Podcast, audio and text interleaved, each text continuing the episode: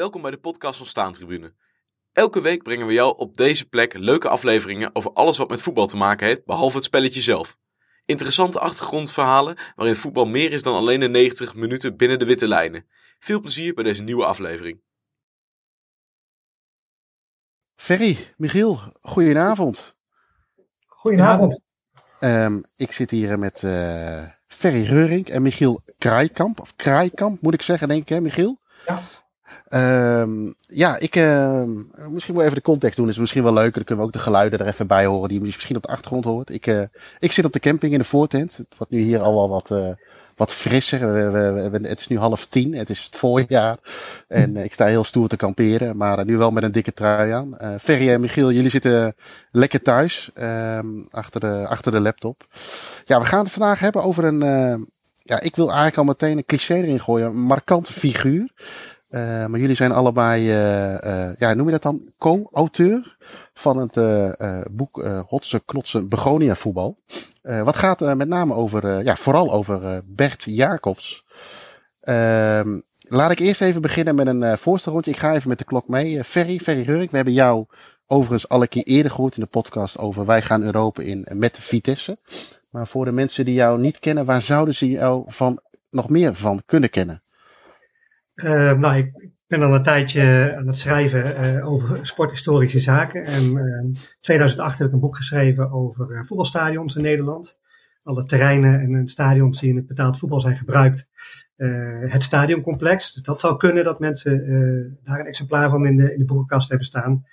En ja, zo af en toe schrijf ik ook een artikeltje, laatst toevallig in Staantribune, over het mijn niet favoriete stadion Gelredome. Toch het stadion van mijn club Vitesse. Uh, maar het was, was leuk, 25 jaar Gelredome. En uh, dat er aandacht voor was in, in staantribune. Ja, en, en uh, stadioncomplex noem jij. Maar dat is eigenlijk, je ging er een beetje langs heen, maar dat is eigenlijk een collectors item geworden, toch wel? Klopt, ja, nee, dat is ook zo. Het is, uh, ja, ik, ik, zeg altijd zo, misschien heb ik het net iets te vroeg geschreven. De ene kant is het natuurlijk uh, leuk, hè, want je bent daardoor zeg maar uh, nou, de eerste die echt zo'n naslagwerk op de markt brengt. veel aandacht ook voor gehad in de media toen de tijd. Ja. alleen op dat moment was nou ja, de counthoppen en het publiceren over stadions was nog niet zo heel groot. Uh, dus in, in, dat opzicht, uh, ja, de boeken waren natuurlijk uiteindelijk uitverkocht. En uh, ja, misschien zou er een keer een herziende versie moeten komen, maar dat heb ik zelf altijd wel een beetje afgehouden. Er is een hoop gebeurd weer in tussentijd. Ja. was toen vrij afgebakend, voor mij heb ik al eerder verteld. er zijn natuurlijk clubs bijgekomen, stadions hè, en terreinen. Wat is, ja. nou, wat is nou een, een profterrein en wat niet?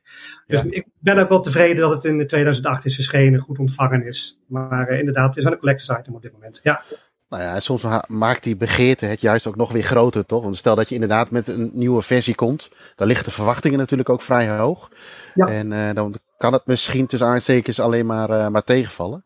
Uh, nou ja, en, en natuurlijk, je bent ook Vitesse supporter. Ja. Ehm, eh, laat ik even bij Vitesse beginnen. Wat, wat is Vitesse voor jou? Ja, ik ben een Arnhemmer en uh, ik ben uh, van jongs af aan bij de club terechtgekomen en daar gewoon nooit meer weggegaan. Was al in de monnikenhuistijd. nou, daar ging natuurlijk de vorige keer in die podcast over Vitesse Europa en ook over. Hè. Dat is dan ja. toch een het gevoel wat je bij zo'n club hebt en houdt. En nou, ook meegegroeid met de club in die zin dat natuurlijk Vitesse inderdaad Europa is gegaan. Toen ik voor het eerst ging was het nog een eerste divisieclub. Ehm, ja, wat voor mij het is eigenlijk gewoon mijn, mijn passie en ik voel me daar thuis. Ik ben inmiddels ook uh, vrijwilliger bij de club. Ik was al langer betrokken bij de supportersvereniging. Net als Michiel trouwens uh, veel gedaan bij, de, bij die club. Um, ja, en ik vind het hartstikke leuk om erover te schrijven, om mijn kennis en mijn informatie te delen met, met mensen. Dus ja. ik heb ook redelijk wat over Vitesse geschreven, die serie. Je noemde net Europa in. Dat was een themaboek. Er zijn boeken verschenen over decennia, dus de jaren 70, jaren 80. Ja. Nou, drie maar raden wat de volgende wordt. uh, wat voor ons ook een hele mooie uh, periode was.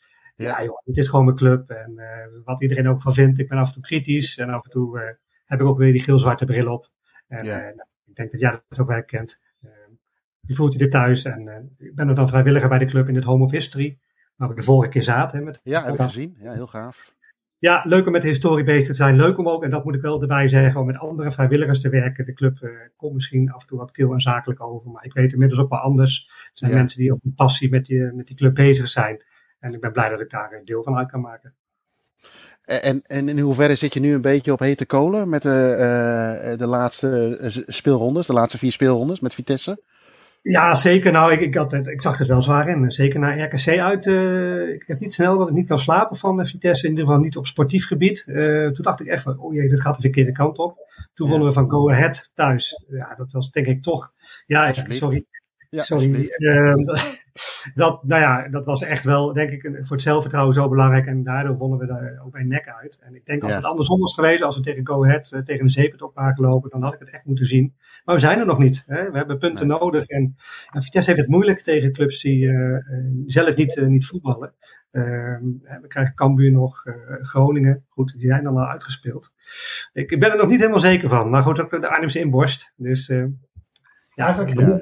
Uh, in, in Volendam. En sindsdien, dat was het moment dat je naar boven had kunnen kijken. En sindsdien is het eigenlijk uh, ja, heel lang misgegaan. En blijft het toch spannend tot het uh, einde. Maar dat vond ik wel een, wel een ommekeer. Dat je wint van ja. Utrecht met een man minder. En dat dan in Volendam weggeeft. Zo weer typisch Vitesse. Je wint van de ploegen boven je. Maar degene onder je, dat is dan toch weer een brug te ver weer. Nee, ja, wat, uh, de woorden van Michiel. Typisch Vitesse, zullen we maar zeggen. Ja, want Michiel, Michiel Krijkamp, ook goedenavond. Uh, we hebben je nu net al eventjes gehoord. Uh, waar kunnen de mensen jou uh, van kennen? Of zou je jezelf eens voor willen stellen? Ja, nou, Michiel Krijkamp. Um, afkomstig uit de buurt van Wageningen. Mijn, de, de, blik bij ons thuis was ook gericht op Wageningen. Mijn ouders hadden jarenlang een optiekzaak in Wageningen. Mijn vader ging vroeger als jongen ook naar de, naar de berg. Uh, mm -hmm. Als het stand een beetje gunstig was, hij luisterde naar de radio, dan kon hij in de rust kon hij zo gratis naar binnen. En uh, in het laatste seizoen heeft hij mij meegenomen, toen was ik acht. het laatste seizoen FC Wageningen, dus dat was onze, onze blik. maar ja, dat mocht dus helaas niet zo, niet zo zijn. Um, en vervolgens deed Vitesse het eigenlijk goed. Nou ja, dat moet je in Wageningen natuurlijk niet, uh, niet zeggen. Volgens mij zijn er nog geen tien Wageningers stiekem naar Vitesse gegaan, maar daar hoorden wij wel bij. Want Vitesse deed het goed en uh, Vitesse speelde tegen Parma. En dat was live uitgezonden op tv, hè, vanwege RTL 4, de, de hoofdsponsor. Ja. En nou, dan krijg je in de gaten dat ze in de buurt zijn en dat je er ook naartoe kan. Nou ja, dat is is denk ik uh, leuker dan uh, één keer per jaar een, uh, een uitwedstrijd van Ajax bijvoorbeeld, wat mijn klasgenoten allemaal deden. dus wij zijn als een van de weinige incognito naar, naar Vitesse gegaan. Ja, en als je zo jong bent, dan heb je geen idee van rivaliteit. En ja, ze deden het goed. nou ja, dan zijn thuiswedstrijden natuurlijk al snel een, een feest. dus eigenlijk heb ik, denk ik, mijn vader een beetje meegenomen naar, het, naar, naar Vitesse toe, want die kwam daar natuurlijk nooit. Nee. Ja, en dan uh, een nieuw stadion, uh, thuiswedstrijden, er, er gebeurde wat. Hè, ja, dan wil je wel. Uh, ja, als je daarmee opgroeit, dan wordt dat vanzelf natuurlijk gewoon dat. als je nog zo jong bent, wordt dat gewoon jouw club. En inderdaad, na mijn middelbare school me aangesloten bij de sportsvereniging, bij commissie supporterszaken. We deden heel veel met stadionverboden en, en dergelijke. Vitesse in de stad ook zichtbaar maken en uiteindelijk bij de redactie terechtgekomen van Zwarte Geel, het magazine van de supportersvereniging. Dus in die hoedanigheid ook uh, met Ferry samengewerkt en, uh, en, uh, en, leren kennen. Dus daar ben ik ook 12,5 jaar vrijwilliger geweest. dus daar kunnen mensen mij van, van kennen, een beetje van achter de schermen, redactie. maar niet alleen bij Vitesse, maar ook bij, bij Staantribune. samen met GJ en Floris doen we de eindredactie van de boeken van, van Joris. Uh, erg leuk uh, om te doen, om dat van tevoren al uh, te zien en aan mee te werken. en ook bij de enorme stoeptegel van Ferry, elke dag Vitesse, heb ik mogen meehelpen met de spelling en grammatica en, en van alles en nog wat. Yeah. Dus dat is eigenlijk mijn, mijn achtergrond. dus meestal juist achter de schermen. En nu eigenlijk voor het eerst, nou, eens kijken van hoe gaat dat dan zelf zo'n boek schrijven. Dat is ook wel eens goed om, om te weten. Ja, want uh, uh, nou, terug even naar het, het hoofdonderwerp van het, van het boek Bert Jacobs, Ferry. wat, wat, wat is uh, of wie is Bert Jacobs voor jou? Ja, je bent al je bent iets e-, eerdere generatie dan, dan Michiel, hè, dat hebben we net ook kunnen horen. Uh, Jacobs staat voor mij bijvoorbeeld, ja, jullie noemden net de periode al, de RTL 4-periode. De wedstrijden tegen Mechelen. En, en we hebben toen ook al gehad over Noord-Ierland en, en dat soort zaken. Maar wie, wie, is, wie is Bert Jacobs voor jou, Ferry? Ja, voor mij is het de trainer die ja, de beste trainer die Vitesse eigenlijk ooit gehad heeft. En die Vitesse gewoon op het niveau heeft gebracht. Nou, niet gewoon zeggen waar we nu staan. Dat is dan even niet zo. Uh, nee, maar uh, het is gewoon onder zijn leiding is die club natuurlijk enorm gegroeid. Eredivisionist geworden. En hij heeft eigenlijk een basis gelegd, in mijn ogen, samen met Karel Albers dan, hè, vanuit de, de historische kant. En met spelers zoals Frans Thijssen, die ook door de connecties van Bert Jacobs bij Vitesse zijn gekomen. Uh, dus ik zie hem zo eigenlijk uh, voor mezelf. Um, ja, en, en, ik denk breder gezien, uh, ja, is het een van de meest karakteristieke trainers die, die, die het Nederlands voetbal ooit heeft gehad. Hè. Past natuurlijk in het rijtje Simon Kistenmaker, Frits Korbach. Trainers die we eigenlijk nu niet meer hebben. En dan heb je het natuurlijk over, en daar zullen we het straks wat meer over hebben, neem ik aan. Over zijn, nou, hoe hij zich opstelde, hoe hij zichzelf was vooral. Hoe hij omging met, uh, met, met spanning, met, met, met wedstrijden, met, uh, met autoriteit vooral, denk ik. Ja, dat, dat wist ik eigenlijk al uh, voordat hij bij Vitesse kwam, want ik heb hem bij Vitesse zien komen. hij volgde bond Niels Overweg op. Nou, dat was nog niet echt een succes. Ehm, ja, en, en, dat maakte toch wel indruk. Hè? Iemand die in de Panini-plaatjes, in ieder geval bij de grote plaatjes stond. Hè? Vitesse altijd van die kleine plaatjes in de eerste divisie. hij was in ieder geval eentje van de grote. Hij kwam natuurlijk van Fortuna af, of in ieder geval.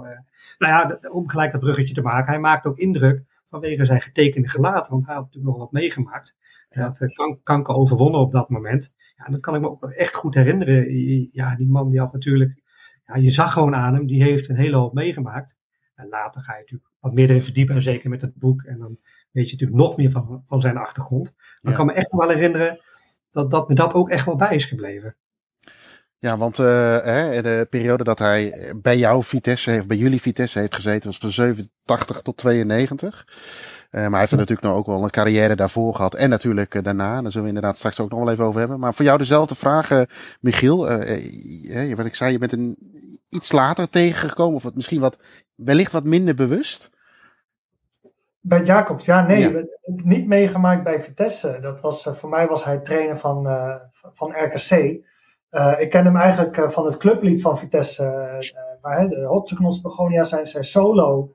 En in het begin realiseer je helemaal niet wie dat, wie dat is. En dat komt eigenlijk pas later. Ik denk dat iedereen die een, die een club volgt, dat je op een gegeven moment je gaat verdiepen in, in de historie. Van nou, wat is er ja. vroeger gebeurd en wat is, wat is de geschiedenis van mijn club. En dat kwam bij mij vooral door het jubileumboek 111 jaar Vitesse. Ook een heel typisch Vitesse, weer een heel mooi, heel mooi jaartal voor een, voor een jubileumboek. En daar stond natuurlijk heel veel informatie in. Dat heb ik uh, gebruikt bij uh, Vitesse in de stad. Uh, we wilden het, het, het, stadion wat meer aankleden. Hè. Nog steeds is het niet echt een Vitesse-stadion. Dat was toen nog minder. en we hadden als idee om de tribunes te vernoemen naar oud-spelers. Van nou, hoe kun je nou gemakkelijk daar iets mee doen? Nou, dat idee hadden ze bij Vitesse ook al. Dus dat kwam eigenlijk een beetje mooi samen. En op een gegeven moment dan werk je met z'n allen aan een, aan een soort blaadje van, nou ja, wat, wat zouden dan kandidaten moeten zijn? Dus daar was Vitesse ook al mee bezig, maar ze kregen het niet op papier. Dus je gaat er eigenlijk een beetje kijken, hè, wat zijn de, de grote Vitesse-naren geweest? Nou, bijvoorbeeld Just Geubel, hè, de grote keeper in de jaren 10 en, uh, en 20. Ja. ja, die heeft natuurlijk niemand uh, in, in, in, nu nog ooit zien spelen. Maar uh, dat is wel een hele belangrijke naam en dat leer je uit dat soort dingen. Nou ja, Jan Dommering, hè, de, de, de topscorer aller tijden als je alle divisies meerekent. En in de periode daarna hebben we natuurlijk ook nog Charlie Bosveld, hè, de Vitessenaar van de eeuw. En daarna had je niet echt een ster. Je had bijvoorbeeld wel Theo Bos, hè, toch Mr. Vitesse. Gewoon omdat hij zo lang bij dezelfde club zat. Uh, maar er was nooit echt een ster. Terwijl dat elftal, wat in de jaren negentig zo goed deed.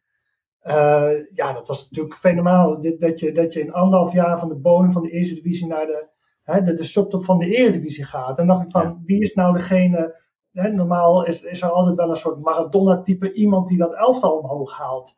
En bij Vitesse was het niet zo, maar dan lees je dat het de trainer eigenlijk was die iedereen boven zichzelf uit liet stijgen. Toen dacht ik, ah, dat is eigenlijk degene om wie dat toen draaide. Dus zo leer je die naam een beetje, eigenlijk een beetje kennen van, oh ja, en dan als je inderdaad in verdiept blijkt dat hij veel meer clubs heeft gedaan, dat er veel meer achter zit. Maar omdat hij ja, natuurlijk al eind jaren negentig is overleden, was het voor mij eigenlijk een grote onbekende. En kom je er later pas achter dat natuurlijk zijn, zijn carrière helemaal daarvoor ligt. Hè, jaren 60, 70, 80. Ja. Uh, natuurlijk ook nog hè, de jaren 90. Dus voor mij was het eigenlijk een, een onbekende die ik pas met terugwerkende kracht uh, heb leren kennen. Zeker, zeker door het boek. Nou ja, eigenlijk, uh, wat jullie hebben het samen gemaakt, uh, was dat misschien wel de perfecte combinatie. Eén vanuit de, uh, Ferry vanuit de herinnering. En, en Michiel, jij wilde graag juist heel veel van hem weten. Hè, waar, waar, waar Ferry misschien dingen al wel wist, kon, kon, kon jij het aanvullen met uh, de vragen die je, gauw, uh, of die je gauw kon bedenken, zeg maar. Ja, precies. Ja. Hey, en en het, uh, ik ben er altijd wel benieuwd naar. Uh, ik, heb de, ik heb de droom niet om zelf een boek te schrijven, want dat wordt dan vrij saai, denk ik. Overigens ook. Ik zou ook niet weten waarom. maar jullie hebben net al mooie aanleidingen gegeven waarom, hè, Bert Jacobs. Maar hoe, hoe gaat zoiets in werking? Konden jullie daar, had je, Michiel, had jij bijvoorbeeld meteen het idee van daar heb ik Ferry voor nodig, of andersom? Ja, en eigenlijk meteen wel. Het gekke is, ik, ik heb het idee, had ik eigenlijk al, al een hele tijd. Uh, het kwam eigenlijk door een column van um, Wilfred Gené. Want op een gegeven moment ga je toch een beetje googelen van Bert Jacobs. En eerst dat er onbekende en er kwam een column voorbij. Scheidsrechters opsluiten in een kleedkamer. Bert Jacobs deed niks anders. En er stond eigenlijk al een, een, een aantal grappen en gollen in van hem. En dan ik van, oh, dat was dus niet zomaar een trainer. Ook een hele grappige hele grappige man. Dus dat idee is eigenlijk een beetje blijven hangen. Ik heb het er met, uh, met Ferry ook al een keer over gehad, al een flink aantal jaar geleden. En eigenlijk dacht ik, toen kwamen de voetbalboeken ook eigenlijk al een beetje op, hè, de biografie van, van de Gijp en allemaal dat soort dingen. Dus het kwam al op. Dus eigenlijk had ik de hele tijd het idee van, nou, dat, dat, boek, dat boek zal wel een keer komen. Hè. Barry Hoes heeft al, heeft al een biografie, twee zelfs. Uh, Frits Korbach heeft er ook twee. Nou, een aantal jaar geleden Simon Kistenmaker. En eigenlijk zat ik de hele tijd te denken, ja, dat, dat boek van Jacobs, dat komt wel een keer. Maar dat kwam maar niet. En toen kwam op uh, Fox Sports de documentaire Hotseknots Begonia van, um, van, van Vitesse TV. Um, nou, waarin eigenlijk zijn Vitesse-periode werd, uh, werd, uh, werd belicht. Een flink lange documentaire met ook spelers die over hem praten, maar ook zijn tweede vrouw en, zijn, uh, en, en, en, haar zoon. En toen had ik eigenlijk een ingang. Want ja, wat moet je anders doen als je met zo'n boek begint? hij is al twintig jaar overleden. Ja, de Jacobs invullen in Zandvoort en iedereen gaat bellen. Dus eigenlijk door die documentaire heb je dan eigenlijk een ingang. Je hebt een haakje. Oh, ik moet die mensen hebben. Dus ik heb Vitesse TV gebeld. En ik kreeg inderdaad het telefoonnummer. Nou, daar heb ik vervolgens weer een jaar niks mee gedaan. Omdat ik dacht, ja, nou, nu staat hij zo in de picture, nou zal er vast wel een boek uh, komen. En er gebeurde maar niks. Dus ik heb die uh, Ralf Hoenscheid, dus eigenlijk de, de, stiefzoon van Bert, heb ik gebeld. van nou, ik heb dit idee, mag dat? Met dus het idee dat hij zou zeggen, ja leuk, maar je bent te laat en volgend jaar komt het boek uit. Maar hij reageerde heel positief en alle medewerking en leuk en nou, ga vooral je gang. hij had wel een wens, als je dit gaat doen, zorg dat hij dat het ook een beetje serieus wordt. Niet alleen maar de, de jolige kant, maar ik zou graag meer willen weten over de trainer Bert. Maar carte blanche, ga je gang. En als er iemand anders komt, dan, nou, dan heeft hij pech, want dan, dan kun je dit doen. Nou ja, en dan inderdaad, de, de, je bent op zich heel blij. Ik ga de biografie doen van, van Bert Jacobs, maar ook een beetje, ja, oh jee, waar begin je met iemand die niet meer leeft? Je kunt ja. niet dan vervolgens naar bed stappen. Je moet toch ergens beginnen ja, ik dacht meteen aan Ferry gezien zijn ervaring, uh, uh, ook vanwege het archiefwerk, want je moet natuurlijk in archieven gaan, uh, gaan duiken. de enorme verzameling die hij heeft en ook, zijn, en ook zijn vader. Ik denk, ja, als ik dit alleen ga doen, ben ik echt jaren bezig. Het is handig om iemand die hem inderdaad ook gekend heeft, om het dan samen op te pakken. En, we hebben er samen alsnog vier jaar over gedaan, maar als we dit alleen had moeten doen, was het denk ik wel was ik nu eh, pas eh, halverwege geweest. Eh. Ja, want wat Ferry, dat is een, hey, uh, Michiel, jij noemt net vier jaar. Uh, in hoeverre dacht jij, Ferry, meteen van ja, dit, dit is een project waar ik uh, uit uh, deel van wil uitmaken? Nou, vrijwel direct uit. Toen Michiel zei van, joh, help, ik heb dit wel gezegd, maar dit gaat het niet worden. Dacht ik gelijk, ja, dat is ook een kans, hè. En inderdaad, ik voel me dan wel vrij eh, thuis in, in archieven. En nou, er zijn natuurlijk wat meer mogelijkheden. We hadden het net over het stadioncomplex 2008. Toen had je nog niet echt al die, die databanken van die digitale kranten bijvoorbeeld. Hè? Nee. Dat is natuurlijk inmiddels ook, ook stukken beter ontsloten. Ik ben zelf bibliothecaris, dus ik weet wel mijn weg te vinden. En inderdaad, een verzameling is belangrijk, want daar kwamen we eigenlijk heel snel achter. Bert heeft ontzettend veel interviews gegeven. En we besloten eigenlijk al vrij snel van, joh, het moet, Bert moet zelf ook spreken in dat boek. En ja.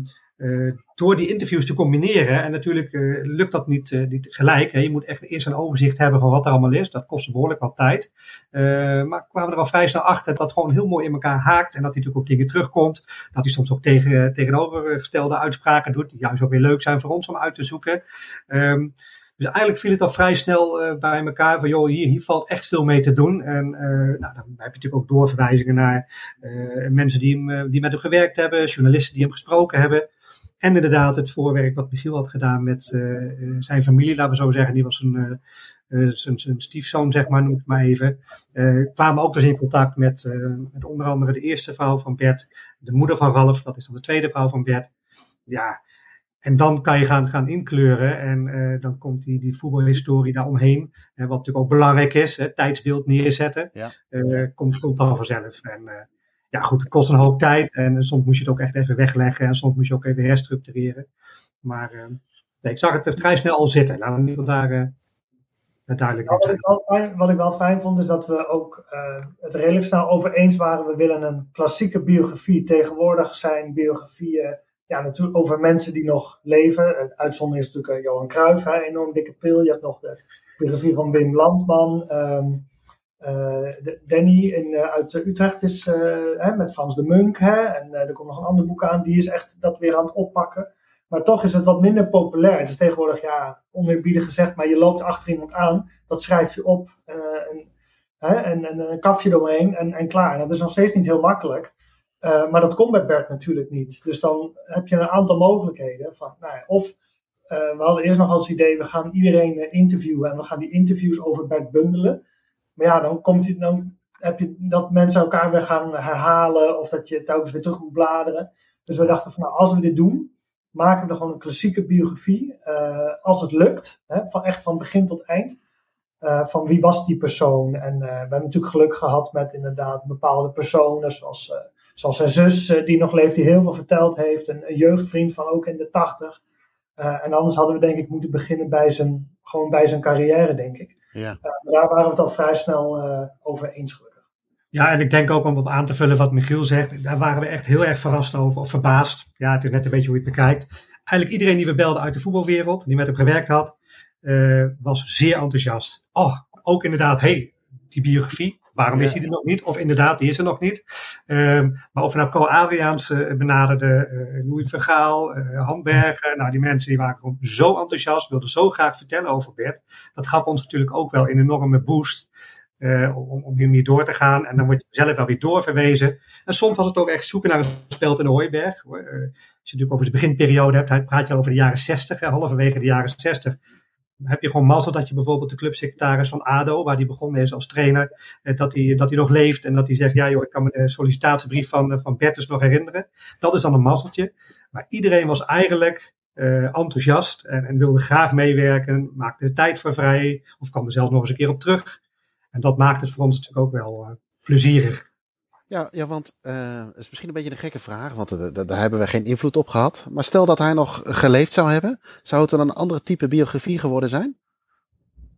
Ja, ik denk, ik denk dat hij er sowieso al was geweest, hè, om, zeker om het rijtje compleet te maken. Hoewel, ja, je weet niet wat hij nu gedaan had. Was hij bijvoorbeeld analist geweest op de televisie of niet? Hè? Was hij nog gevraagd? Hoe populair was hij nog? Ik, ik heb wel gemerkt dat ook in het archiefwerk, op het moment dat hij eigenlijk het jaar ervoor, al voordat hij overleed, was hij al natuurlijk al een beetje uit de voetballerij en kwam hij al minder terug. Er is nooit echt een soort afscheidsinterview geweest. Maar daarna was het helemaal afgelopen. Eigenlijk. Er is helemaal nooit zoveel, los dan inderdaad zo'n column van Wilfred Gené.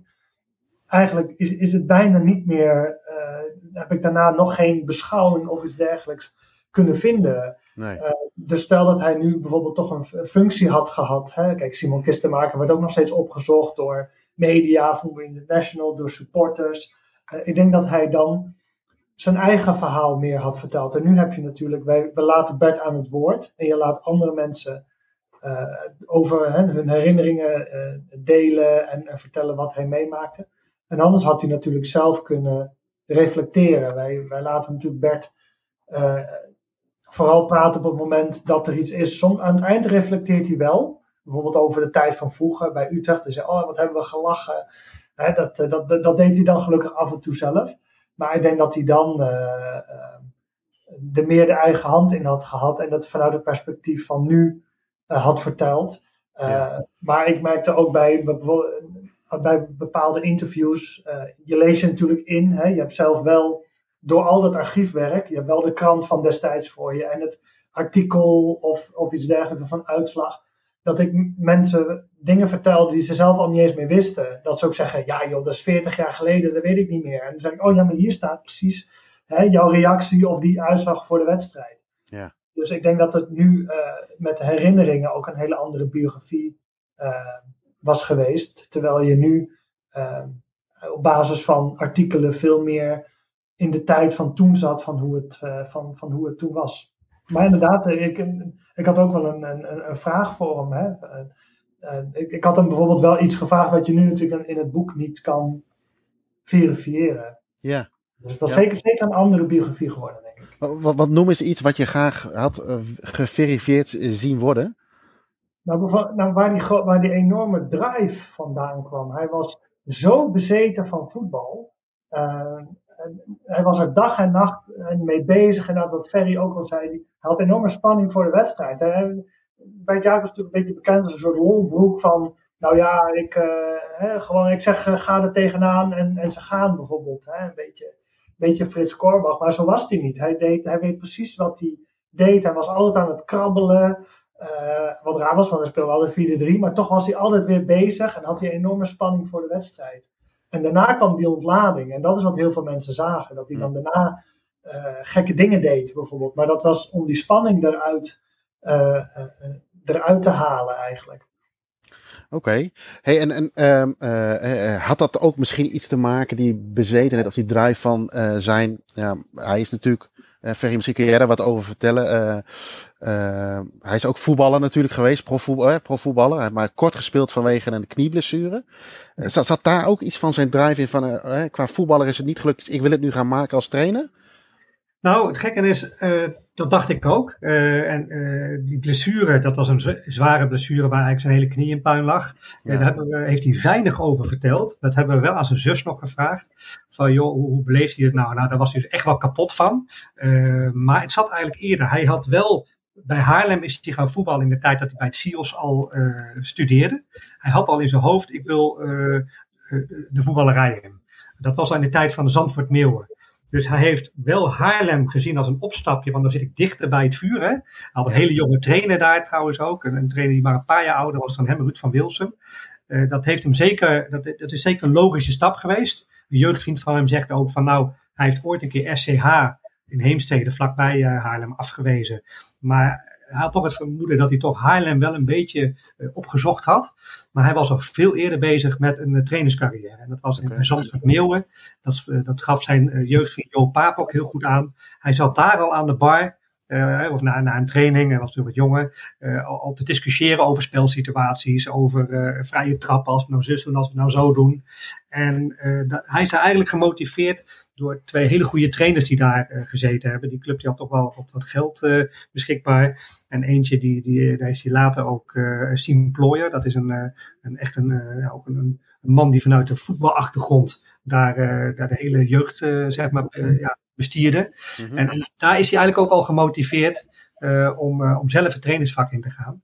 En later is hij ook bij andere uh, ja, bij DWS bijvoorbeeld weer in contact gekomen met een andere trainer die ook bij Zand van Meeuw heeft uh, getraind.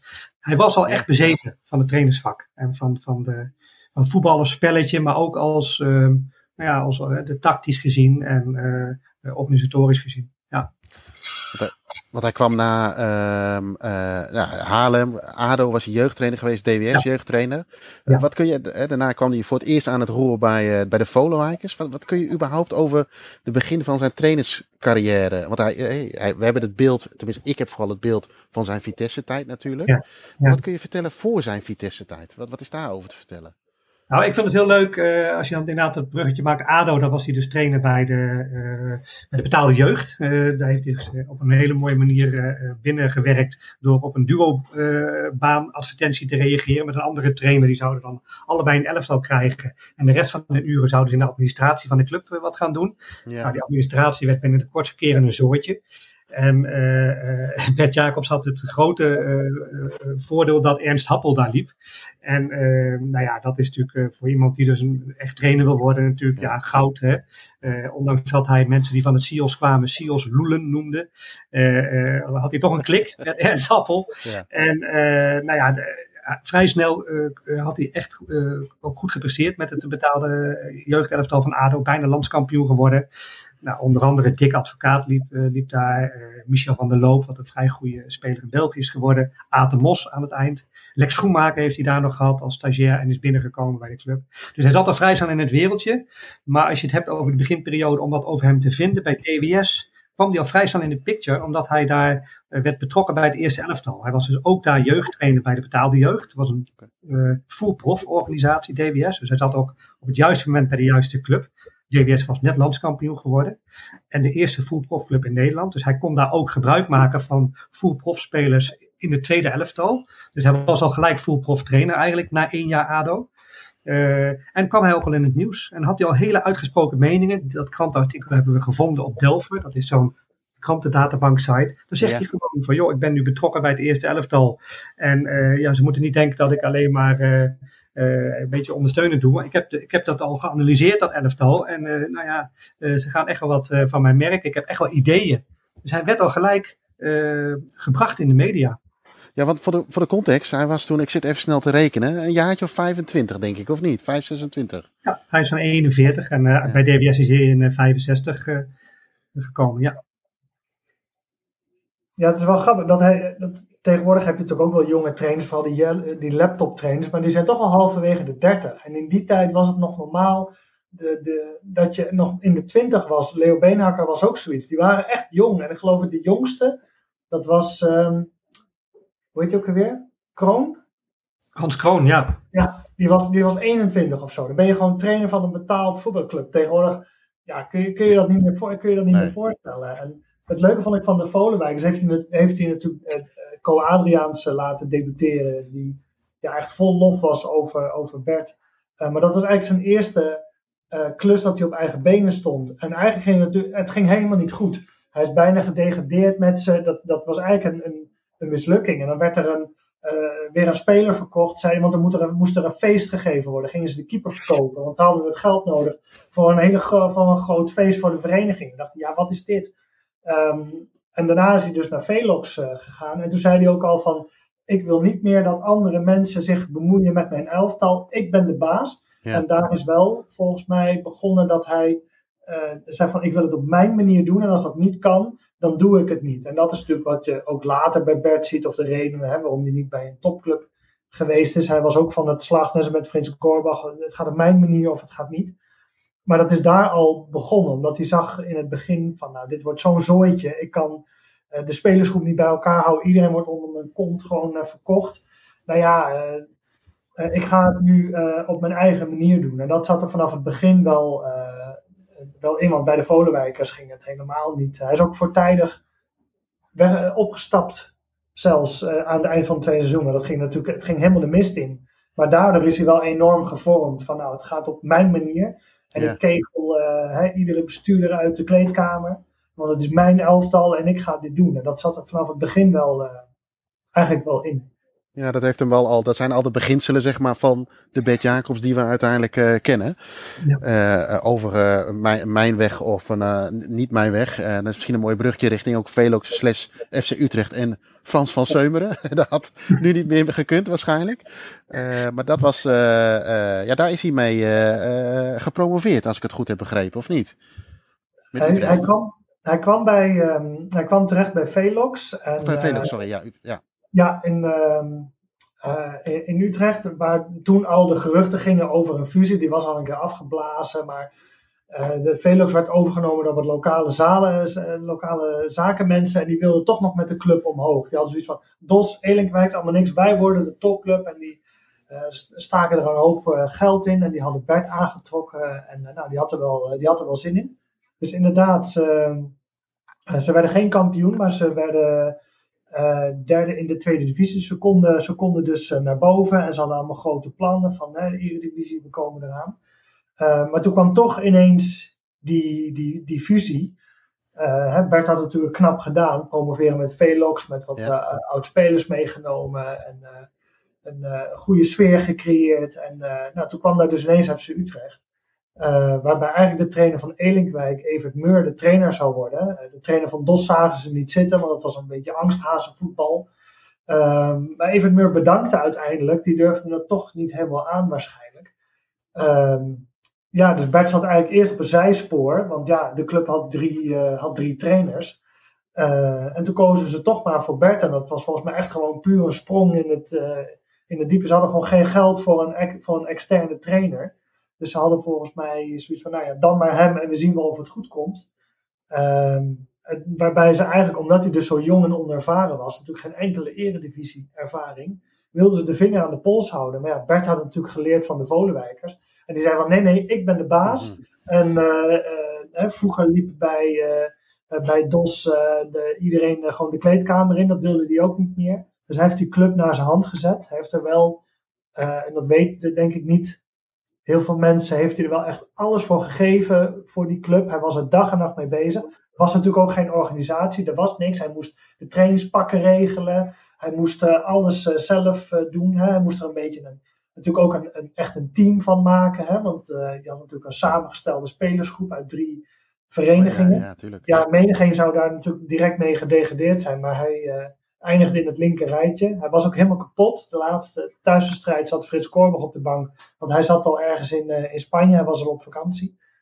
Uh, maar dat heeft hem eigenlijk enorm gekapt. Uh, zijn carrière een enorme boost gegeven. Stel dat hij geen trainer was geworden, was hij misschien ergens anoniem in de onderste regionen terechtgekomen. Maar dat is gewoon gecatapulteerd. Gewoon FC Utrecht samen met, met hem. En daar, dat heeft een enorme vlucht genomen. Ik denk dat dat wel zijn carrière wel gemaakt heeft. Als dat een andere wending had gehad, dan uh, had hij denk ik nooit zo'n zo'n carrière gehad als, uh, nee. als dat. Want dat was dan eigenlijk misschien zijn, uh, ja, zijn, toch wel echt zijn eerste succes, hè? als je dat zo mag omschrijven. toen ging hij in midden jaren 70 en 74, om exact te zijn, ging hij naar, naar Roda. daar haalde hij eigenlijk, daar heeft hij in totaal zes jaar gezeten, als ik het goed zie. toch ook ja, misschien zijn, uh, uh, weer een iets groter succes behaald. Zo moet ik het eigenlijk noemen. He, dus allebei is natuurlijk succes. Maar heeft hij Europees voetbal meegehaald, onder andere. Klopt, ja, ja, hij heeft uh, de bekerfinale daar gespeeld ja. tegen PSV. Hè. dat, ja, dat zorgde ervoor, PSV werd kampioen. dat, of die haalde in ieder geval Europees voetbal, dat Roda de Europa 2 in kon. En ook een van de meest legendarische wedstrijden van Roda in die tijd tegen Anderlecht. zat Bert op de bank inderdaad. En uh, ja, dat was, uh, ik, denk dat de meeste uh, mensen uit Kerkrade nog wel over deze wedstrijd mijmeren, zeg maar. Volkaal Heide, echt ook met, met goed voetbal. Nou, het scheelde weinig als hadden Anderlecht uitgeschakeld. Het grote Anderlecht uit die tijd.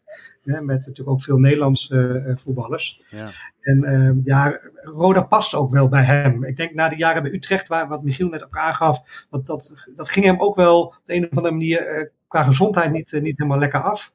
En, en uh, Limburg, hè, uh, weg uit het westen, lekker naar het zuiden toe. Hij is zich daar echt uh, goed op zijn plek gevoeld. Hij, hij, kon daar lekker werken, zeg maar. hij had een hele goede relatie met Hans Curver, de, de technisch manager daar. die wist gewoon, ze wisten van elkaar wat hun taken waren. En ze kwamen ook niet op elkaars vakgebied, zeg maar. En dat klikte, dat werkte. En ehm, uh, ik, moest, uh, ik kan me herinneren, toen hij bij Vitesse kwam, had ik altijd in mijn hoofd zitten, ik was een jaar of uh, was ik veertien, had ik ook het gevoel, het is een Limburger. Dat, dat, zat in mijn hoofd op een of andere manier. Dat was mijn beeld van Bert Jacobs. Ja. Hij past daar heel goed. Um, En hij heeft ook echt tegen de top aangezeten daar. Legendarische wedstrijden ook tegen Ajax onder andere. Maar wat hem vooral daar, wat hem op zijn plek bracht, en dat was later bij Vitesse ook, dat hoor je ook van de mensen.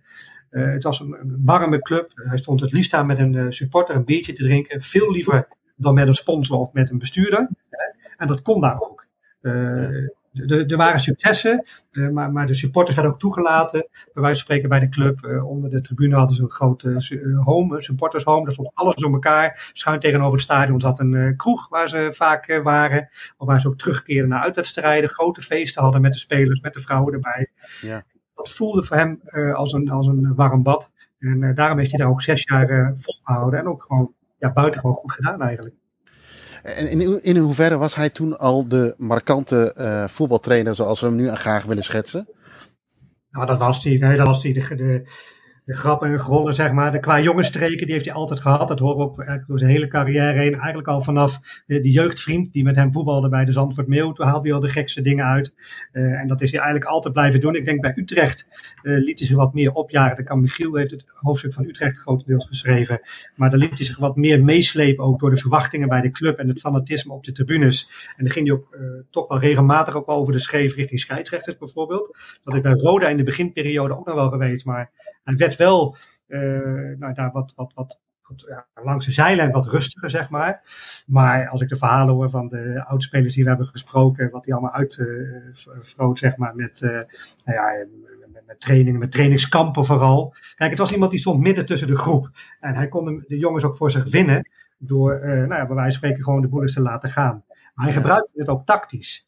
En, en, er zijn natuurlijk heel veel verhalen van hem. Uh, nou ja, onder andere bij Roda met, met trainingskampen. Dat hij uh, uh, nou ja, echt de ouderwetse voetbalhumor, zeg maar. En dan misschien nog wel een beetje 2.0.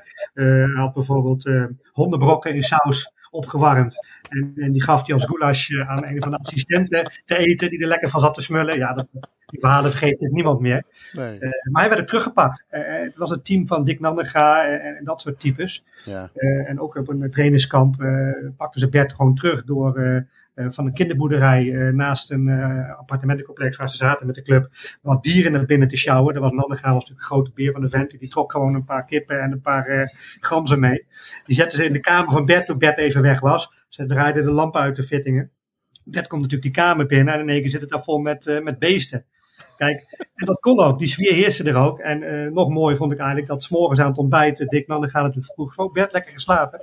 En dat ik ja prima. Totaal niks van zijn, niet boos werd.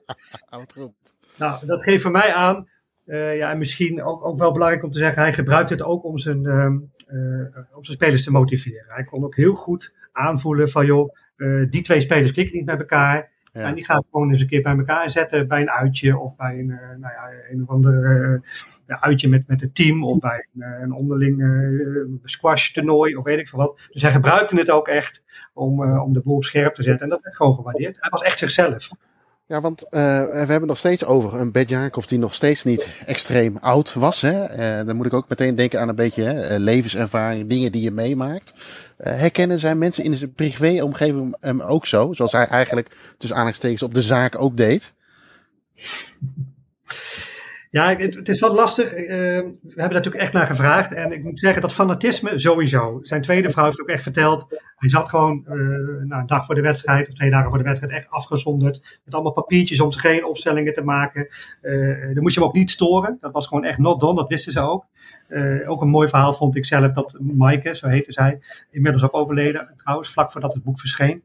Uh, dat hij met Jan Jongbloed, wat natuurlijk zijn Mattie was, zeg maar, bij Roda heeft hij hem als keeper gehad. Hij was ook zijn verlengstuk in het veld. Bij Vitesse was het een assistent trainer.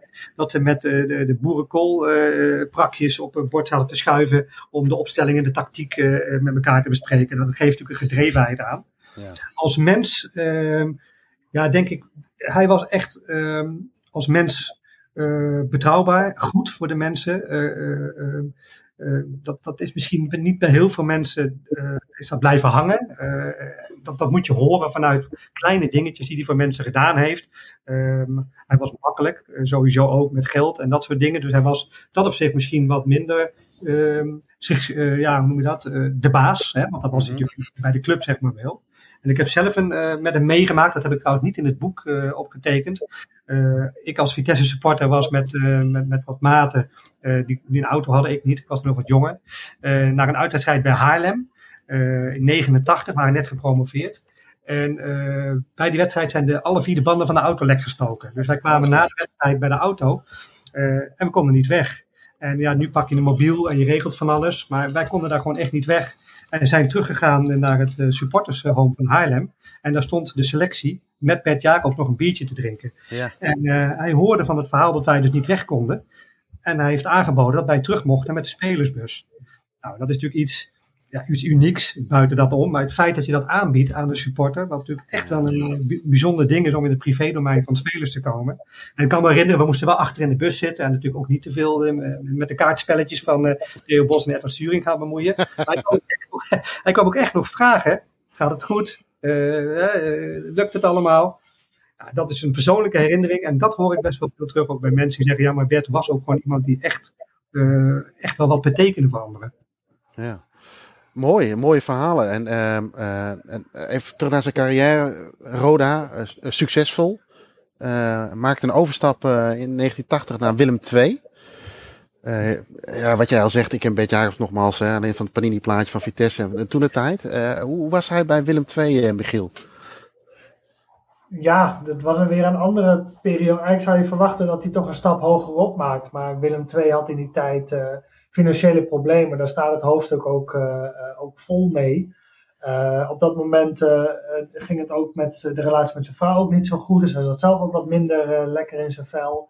hij Willem II wel in de eredivisie behouden, ondanks, ondanks alles. Ja. maar het was de tijd van, van de grote tekorten, financiële problemen, gemeentelijke steun en dergelijke. Dus hij heeft met kunst en vliegwerk uh, die club in de Eredivisie gehouden. Maar eigenlijk was het een beetje een stapje terug. En hij zei zelf, nou, die club is een nagel aan mijn doodskist. Uh, volgens mij het daarna niet lang meer in Tilburg meer, uh, meer vertoond. Het was gewoon een, een wat verkeerd uitstapje, denk ik. Maar in die tijd waren ze trainers wat minder ja, kieskeurig. De, de, club die voorbij kwam, daar ging je naartoe. Eigenlijk is het een beetje een rare move van de subtop eigenlijk naar een plekje lager. Uh, maar er waren toch niet zoveel plekken beschikbaar. Dus een, een club waar je naartoe komt, daar ging je ook gewoon, uh, daar, daar, ging je, daar ging je heen. Uh, terwijl het eigenlijk een stapje minder was. Maar ja, dan was hij tenminste toch maar weer twee jaar aan het werk. Hè. Hij was natuurlijk niet financieel onafhankelijk van nou, ik ga eens even, ik ga eens even kijken. En blijkbaar durfden de topclubs het toch niet helemaal aan. Maar dat is, uh, geen, uh, dat is uh, geen succes gebleken in, in Tilburg. Want, want wat je die laatste zin mooi zegt, de topclubs durfden het niet aan. dat is in Nederland eigenlijk nooit gebeurd. Hebben jullie enig idee waarom dat was? Ja, ja ja, nee, toch wel zijn. Nou ja, kijk, hij was natuurlijk uitgesproken. In de tijd van Roda presteerde hij zo goed dat Feyenoord naar hem geïnformeerd heeft. Toen zei hij zelf: hè, Feyenoord, uh, weet nou, die club uit Rotterdam, wat, moet ik daar eigenlijk? Uh, ik, ik zit hier goed. Dus, Maar dat zijn verhalen die, die lastig te verifiëren zijn. Ja. Later in de Vitesse-tijd is uh, Feyenoord ook nog eens een keer uh, langs ge, geweest. Waarschijnlijk, dat weten we ook niet helemaal zeker. Het is lastig om daar bevestiging van te krijgen. Maar goed, eh, PSV heeft natuurlijk wel eens wat, wat laten vallen. Dat, dat weet je misschien zelf ook, ja. in, rond de Hans Westhoff-tijd. Ja. Ehm, ja, het is, het is, natuurlijk Chris, hij heeft het zelf natuurlijk ook wel gezegd. En ik denk dat daar een van de bekendste anekdotes natuurlijk aan de grondslag ligt. Zeker uh, in, in, de tijd dat hij natuurlijk bij Vitesse perfect uh, presteerde. Zou je verwachten van, goh, ga je dan niet een keer uh, hoger op? En dat was natuurlijk een incident die, nou ja, die Michiel zeg maar tot in detail heeft uitgezocht. In Benidorm, tijdens een trainingskamp in de, in de winterstop met Fortuna. Waar hij naar een hotel compleet op stelt heeft gezet met, met een brandblusser. Uh, nou ja, Michiel kan hem echt heel goed vertellen. Uh, maar dat is altijd aan hem blijven kleven. En uh, ja, dat, dat heeft toch, denk ik, zeker, hij zei het ook, zijn PSV, er zat toen denk ik Jacques Ruts nog. Ja, ja. ja, dat, dat waren toch de stropdalsmannetjes, die, die, die kozen toch liever voor, ehm, nou ja, laten we zeggen, stabiliteit en, en geen rare fratsen. En dat heeft hij zelf ook eens uitgesproken. Dat, dat heeft mij natuurlijk geen goed gedaan. en ook onterecht, dat zei hij ook, want ja, je moet toch ook verder kunnen kijken. Maar, ja, want Michiel, uh, brandblusser, ik moet toch even, uh, toch even de details. Uh, ik weet wat je met een brandblusser kunt doen. En ook wat je er niet mee moet doen. Maar kun, kun je nog een beetje tipje van de sluier geven daarover? Ja, dan gaan we wel een beetje fast forward naar, zijn, naar een andere club. Dus inderdaad eind jaren 80 bij, medio jaren 80 bij, bij Fortuna Sittard. Waar hij terecht is gekomen na Hongkong. Hè, dus van Willem II naar Seiko Hongkong. kampioen geworden in, in Hongkong.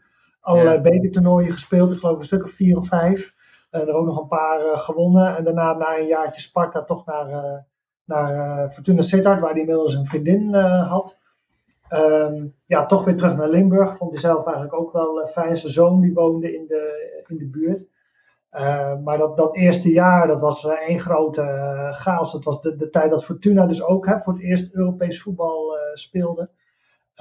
en in de winterstop ging Fortuna Sittard naar, naar Benidorm, waar ook FC Den Bosch was. Geleid door Rinus Israël. Mm -hmm. En um, nou, er was natuurlijk, was natuurlijk niet zoveel te beleven. Dus spelers verveelden zich een beetje. En uh, uh, het schijnt dat Bert dus een, uh, een training op het strand heeft overgeslagen of vergeten.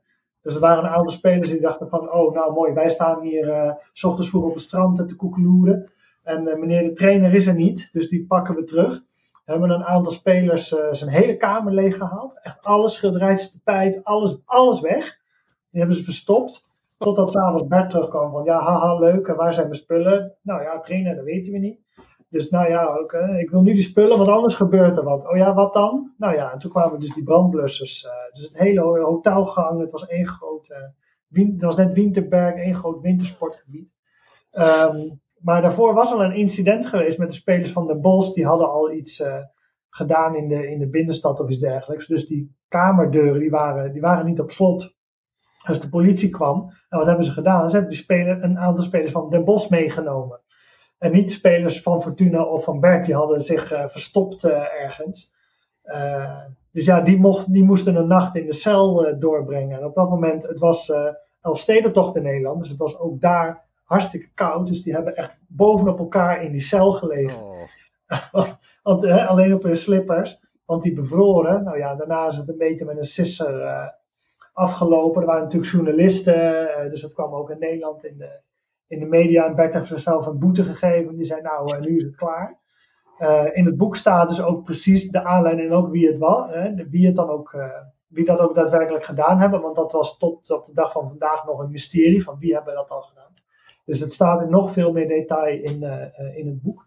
Ja. Um, omdat het natuurlijk uitgebreid hè, een pagina lang verslag in de Voetbal International heeft gestaan en ook in de krant. Ja, dat, dat leest iedereen. En op dat moment uh, heeft dat hem wel een, uh, is het hem wel nagedragen van, oh ja, hij is die trainer die, uh, die de boel op te zet. Nou, dat moet je als serieuze club niet, niet willen eigenlijk. Wat eigenlijk doodzonde is. want het is, het is wel een mooi verhaal. Ja, want de vraag blijft dan altijd misschien nog wel wat als. Um, hè, jij noemde net ook al eventjes trouwens mooi fast forward door, hè, door dat bruggetje met die brandblussen. Uh, maar daartussen zat inderdaad ook nog Hongkong. Um, mag ik dat een gekke keuze noemen of een bijzondere keuze? Het was een beetje een vlucht, denk ik. Het liep uh, in, zijn, in zijn huwelijk niet zo lekker. hij zat bij Willem II, allemaal financiële problemen. hij kon dan naar MVV, maar die zouden degraderen. Ja, dat vond hij ook niet wat ja, natuurlijk het, het, het avontuur en natuurlijk ook het financiële plaatje. Op dat moment moet je natuurlijk ook alimentatie betalen. Dat moet ook ergens vandaan komen. En meneer Wong uit Hongkong, de eigenaar van Seiko, het horlogemerk, dat een, een diepe, die had diepe zakken. Dus die dacht van nou, een, even weg hier is denk ik wel een, is denk ik wel een goed idee. Nou ja, dan kom je in die tijd. Hè, tegenwoordig gaan spelers zoals een Ronaldo een beetje uitbuiken en uh, cash in de, in de zandbak. Maar toen was dat dus toen was dat Hongkong. George Best heeft er nog heel even gezeten. Allerlei andere sterren. Hongkong speelde allerlei oefenwedstrijden. Maar het was een, qua voetbalprofessionaliteit niet te vergelijken met Nederland. Er, was maar, er waren maar iets van twee velden. trainen deden ze in een park. want er was geen trainingsveld. Uh, wedstrijden werden op het laatst gecanceld. De, het speelschema was er niet. Dat werd uh, per week be uh, bepaald. Ja, er hing een enorme zweem van matchfixing overal. Ja, dat was een hele gekke, een hele gekke periode. Een, een beetje een vlucht, denk ja. ik, voor hem. En hij was er ook wel snel klaar mee. Na een half jaar wilde hij ook wel weer terug. Want je raakt ook, natuurlijk ook in Nederland toch wel buiten beeld. Ja, En, en, en pikte Sparta hem uiteindelijk dan ja, op. Is misschien een beetje. Of keerde hij terug naar Nederland bij, ja. bij Sparta. Ja. Hey, maar ook bij, weer even naar Fortuna. even dan los van het, van het incident. maar uiteindelijk ook wel weer een stukje geschiedenis geschreven. Met, in dit geval met Fortuna. Wat je zei, de kwartfinale Europa Cup 2 gehaald. Waarvan Everton uiteindelijk te sterk was. Maar dat mag ook wel heel bijzonder genoemd worden. Zeker in die jaren ook, toch? Ja, ik denk het wel. Ik dat Ferry wat meer weet over wat de, wat de Europa Cup was en, en hoe dat was. Hij heeft natuurlijk zelf geen Europees voetbal gehaald met Fortuna. Dat was uh, Frans Curver het jaar ervoor. Ook als verliezend bekerfinalist tegen, tegen Feyenoord. Um, dus hij mocht daarmee Europa in. Uh, en omdat ze toen uh, inderdaad de tweede ronde al haalden, was hij op dat moment al verder gekomen dan Fortuna of dan Rode JC. Wat hij dus op dat moment had hij ook al een nieuw record met de Limburgse club. En uh, toen waren er natuurlijk minder rondes dan nu. Hè. Je had natuurlijk geen, geen groepsfase. Ja. Nee. Uh, hij uh, overleefde tegen Deense club. Die verdorven. ja. ja. En daarna tegen Wisla Krakow. En daarna sta je ineens al in de kwartfinale. En dat was na de winterstop. Nou ja, dat was natuurlijk al redelijk, dat was al redelijk snel. maar zelf ken ik de wedstrijd natuurlijk eigenlijk alleen van de krantenverslagen. En niet van van het moment zelf. Nee. En, en uh, Ever, of, uh, Everton wou ik zeggen, uh, wat er ook maar in je hoofd dan zit op dit moment. Ja, mooi, jij, mooi, jij bent een vervent Everton supporter, weet ik nog. Ja, ja klopt. dus misschien dat ik daar nog wel even aan dacht. Maar bij, ja, ja, moeilijke tijden voor je inderdaad. Ja, ja. ja. Uh, maar bij Fortuna was het ook uh, natuurlijk uh, dat bij hem kanker werd geconstateerd. Ja, ja dat, ik, een beetje cliché, dat heeft natuurlijk een enorme impact op iemand. Maar hoe had het ook met zijn, met zijn, zijn trainerscarrière? Wat voor impact heeft het op dat moment of vanaf dat moment gehad? Ja, heel veel. Zijn, zijn uh, tweede jaar was dat dan bij Fortuna. Ja, functioneerde hij eigenlijk ook niet meer. Hij had, uh, heeft al heel lang, dat begreep ook van zijn eerste vrouw, had hij allerlei klachten aan zijn luchtwegen. Ja, vooral aan zijn, zijn voorhoofd, holteontsteking had hij vrij makkelijk. Hij stond echt regelmatig met, uh, bonkend uh, hoofd uh, op het veld. Ging maar door. Hè. Het was echt ook wel een man van, joh, ben je gek, joh, blijf niet thuis. Uh, wat, wat, wat zijn er nou voor mannen die thuis blijven? Gewoon doorgaan.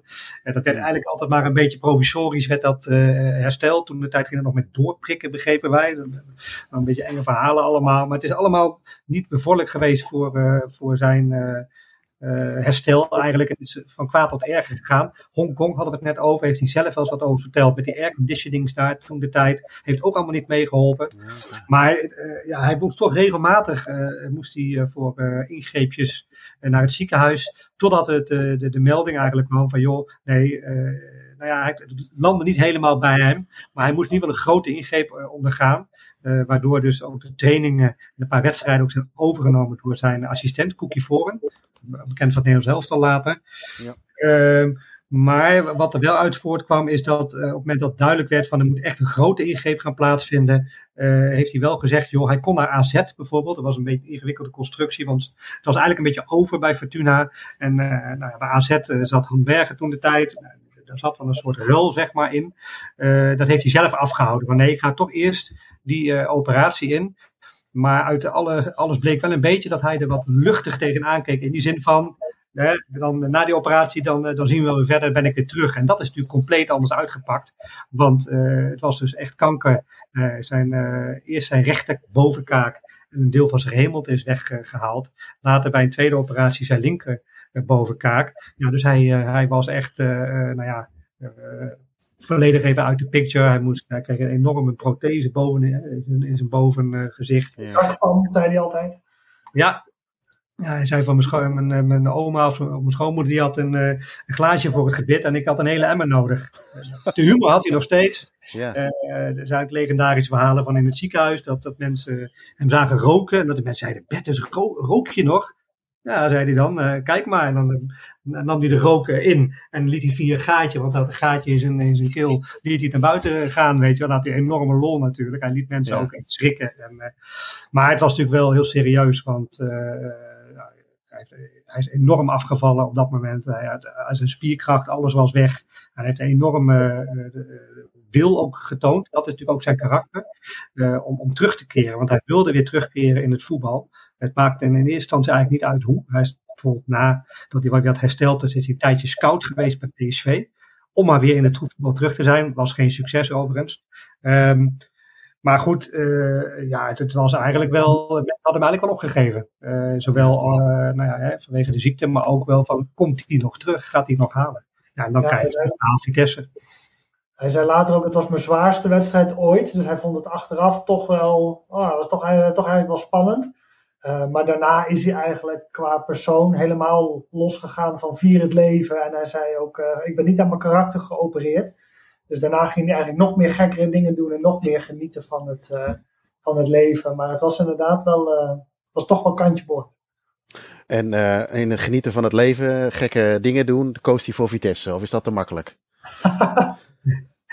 nee, ja, het, is, uh, kijk, Vitesse was natuurlijk, uh, stond echt onder in de eerste divisie. En het was voor hem wel, hij kon naar Groningen. Vrij snel nadat hij, uh, nou ja, zijn gezicht had laten zien. Hij heeft ook echt bewust interviews gegeven in, in, de, in de krant. Voor jongens, bende weer, kom maar. Uh, heeft dus bij PSV wat dingetjes gedaan. Maar uh, Groningen wilde hem heel graag hebben. Die hadden Rob Jacobs. Nou, dat vond hij ook wel heel bijzonder. Van, nou, waarom zou je voor een andere ene Jacobs de andere Jacobs halen? Hè? Daar maakte hij nog een geintje over ook. Maar dat, daar, lagen de ambities toch te hoog. Hè? Dat was in de tijd van Renze de Vries. Dat zag hij toch niet zo zitten. Dus hij had wel het besef van ja, laat ik nou gewoon wel rustig aan beginnen. In, intussen had hij ook zijn nieuwe vriendin leren kennen. En die, die heeft ook aan een rol in gespeeld. Um, maar bij Vitesse kon hij opbouwen. En het klikte vrij snel met Karel Albers, die natuurlijk uh, nou ja, ambitieus was, maar wel op een manier uh, waardoor Bert eigenlijk een soort vrije rol kreeg. Uh, Vitesse wilde eigenlijk naar een soort Engels model overstappen met een, met een manager.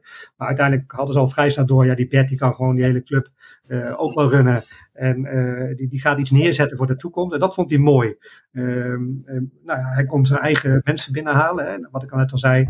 Uh, Frans Thijssen kwam een jaar later. Jan Jongbloed natuurlijk heel belangrijk voor hem geweest. Dus ja, het was ook de club waar hij gewoon kon bouwen aan iets, iets nieuws. En ook wel die eerzucht had hij ook wel. Ik laat het ook wel een keer zien. Hè, want je had het net over Europees voetbal. Ja, dat heeft hij bij Vitesse natuurlijk gehaald.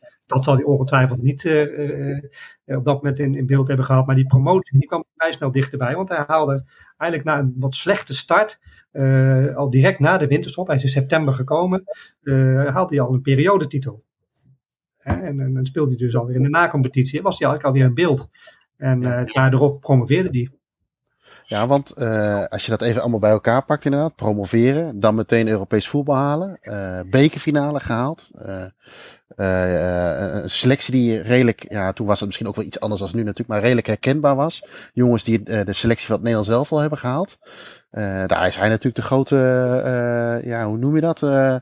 Ehm, grote drive. drive ja, drive-achtig geweest, toch? Of niet? Zeker. Ja, dat hebben we nog helemaal niet genoemd. Terwijl bijna iedereen die we, die we gesproken hebben voor het boek, die zei dat. Bert Jacobs, ja, dat was de man van de poppetjes op de juiste plaats. Nou, dat heeft hij dus bij Vitesse gedaan. Hij wist gewoon precies uh, wat een speler kon, maar ook wat een speler niet kon. En dat vertrouwen gaf hij aan de spelers. En het, het, mindere, uh, nou zeg maar het mindere aspect van de ene speler compenseerde die met een andere speler die dat dan weer beter kon. Dat versterkte natuurlijk een stukje zelfvertrouwen ook in zo'n team. En hij wisselde het bijna niet. Hij had gewoon elf namen, die stonden op papier. Uh, nou, bij Vitesse was het dan heel makkelijk. De, de twaalfde was Roberto Straal, die kwam erin. Maakt niet uit op welke plek. En uh, dat was het. Dus het was een vast team. Uh, een vaste tactiek eigenlijk ook. Hè. Er zaten natuurlijk wel wat varianten in. en dat vertrouwen gaf hij gewoon. En, en dat heeft hem denk ik ook. nou, dat is natuurlijk het meest blijven hangen in zijn Vitesse-tijd, denk ik. Wat ik misschien wel leuk vind om te melden is van, waar we net over hadden, van de gekke dingetjes, die kwamen vrij snel. Dat is natuurlijk ook blijven hangen. Hè? De, de anekdotes uit zijn Vitesse-tijd, die zullen zometeen vast nog wel voorbij komen. Maar had zich wel voorgenomen, uh, ja, joh, ik heb het nou meegemaakt. Ik bijna, uh, was er bijna niet meer. Uh, dat stappen en, en die kroeg ingaan, dat doe ik niet meer. Dat, dat deed hij in het verleden dus wel. Hè. Ging hij gewoon spelers op stap. Nou, ja, we hebben het net al een paar keer genoemd. Zelfs in, in, die, in die periode met Willem II. Zou je denken van het loopt allemaal niet lekker. Deed hij ook de gekste dingen. Uh, mooi verhaal is dat hij bijvoorbeeld uh, de, de, de, spelers van een twee uh, bij een intertoto wedstrijd vrij had gegeven in Zwitserland. Die waren lekker aan het stappen. En die spelers die lekker naar de kroeg geweest, die lopen terug naar het hotel. Die zien in de vet in de zijstraat iemand over een auto heen lopen. En ze gaan toch eens kijken wat er aan de hand is. En het is dan een eigen trainer, Bert Jacobs, die over die auto heen stapt. Dat hij ook ergens een borreltje heeft gepakt. Nou, nou, dat hoeft allemaal niet meer. Volgens de interviews die we dan gevonden hebben uit de begintijd van Vitesse. Maar ja, goed. Uh, uiteindelijk uh, probeert hij dan toch ook weer uh, als Vitesse mooie prestaties haalt in de Eredivisie. Onder andere wint bij PSV. Ja, een beetje pijnlijk voor jou misschien. Maar wij winnen in september na de promotie. Dus eigenlijk direct eigenlijk kort na de promotie met 1-0 in Eindhoven. ja, gaat er s'avonds lekker stappen op de Korenmarkt in Arnhem. Hij ziet een fiets staan en hij gaat op die fiets zitten en probeert een discotheek binnen te fietsen. nou ja, dat, eh, dat, is niet gelukt. De, variaties eh, zijn er nog wel eens van hij is de discotheek ingekomen. Nou, zover ging het niet. Uh, hij werd tegengehouden door een beveiliging. Hij probeerde het nog een keer en uiteindelijk kwam de politie erbij. Die stuurde hem weg. Dus ja, hij was weer helemaal terug, ook op dit niveau. Ja, want Michiel, hè, jij dan wat hè, vanuit nu de verhalen vooral in de Vitesse-tijd meegemaakt.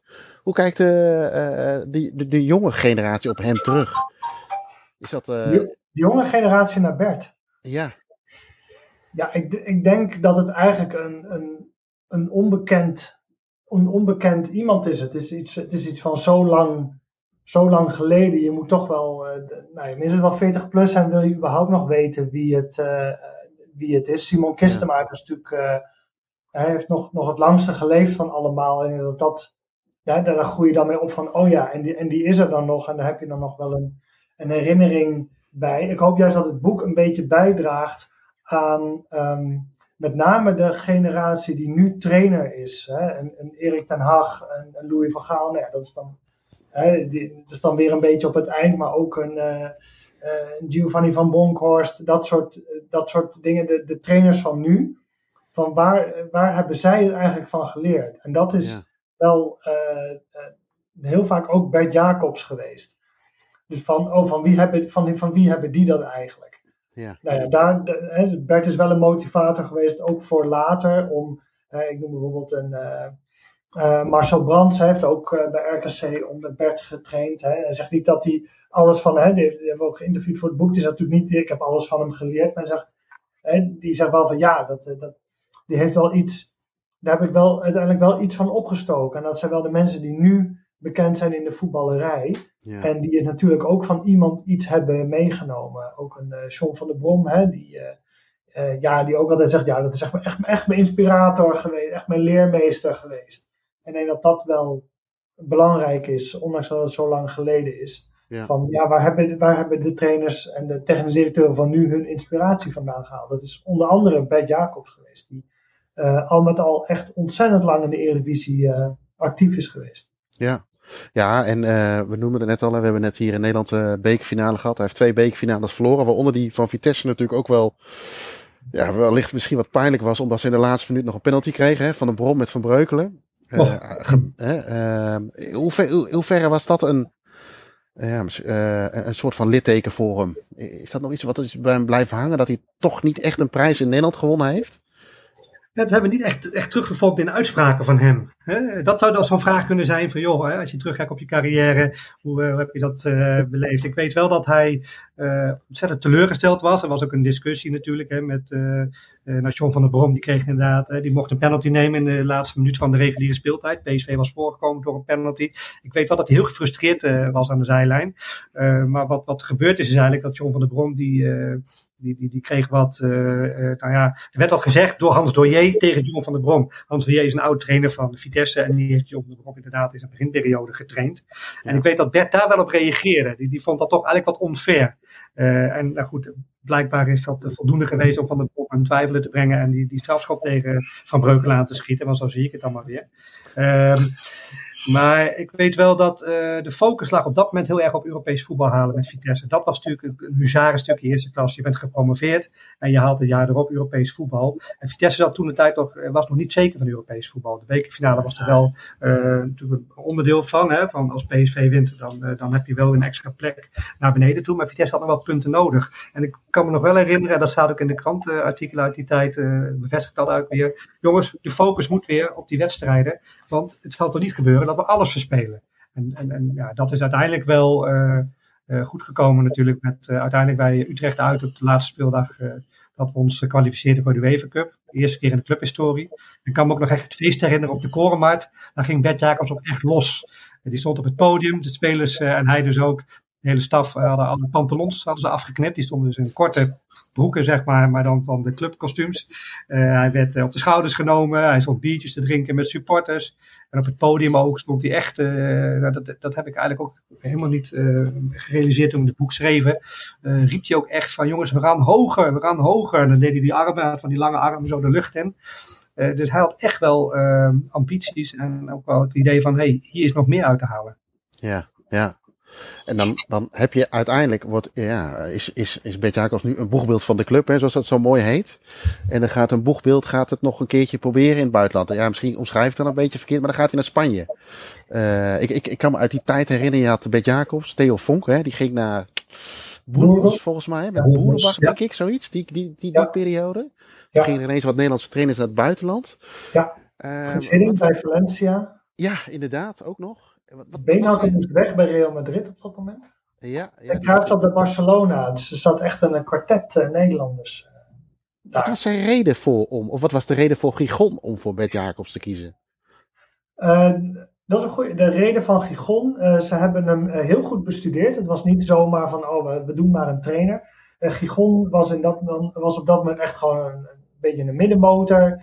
Uh, scheukte een beetje op dat moment wat meer tegen de subtop aan. Eigenlijk een soort Vitesse.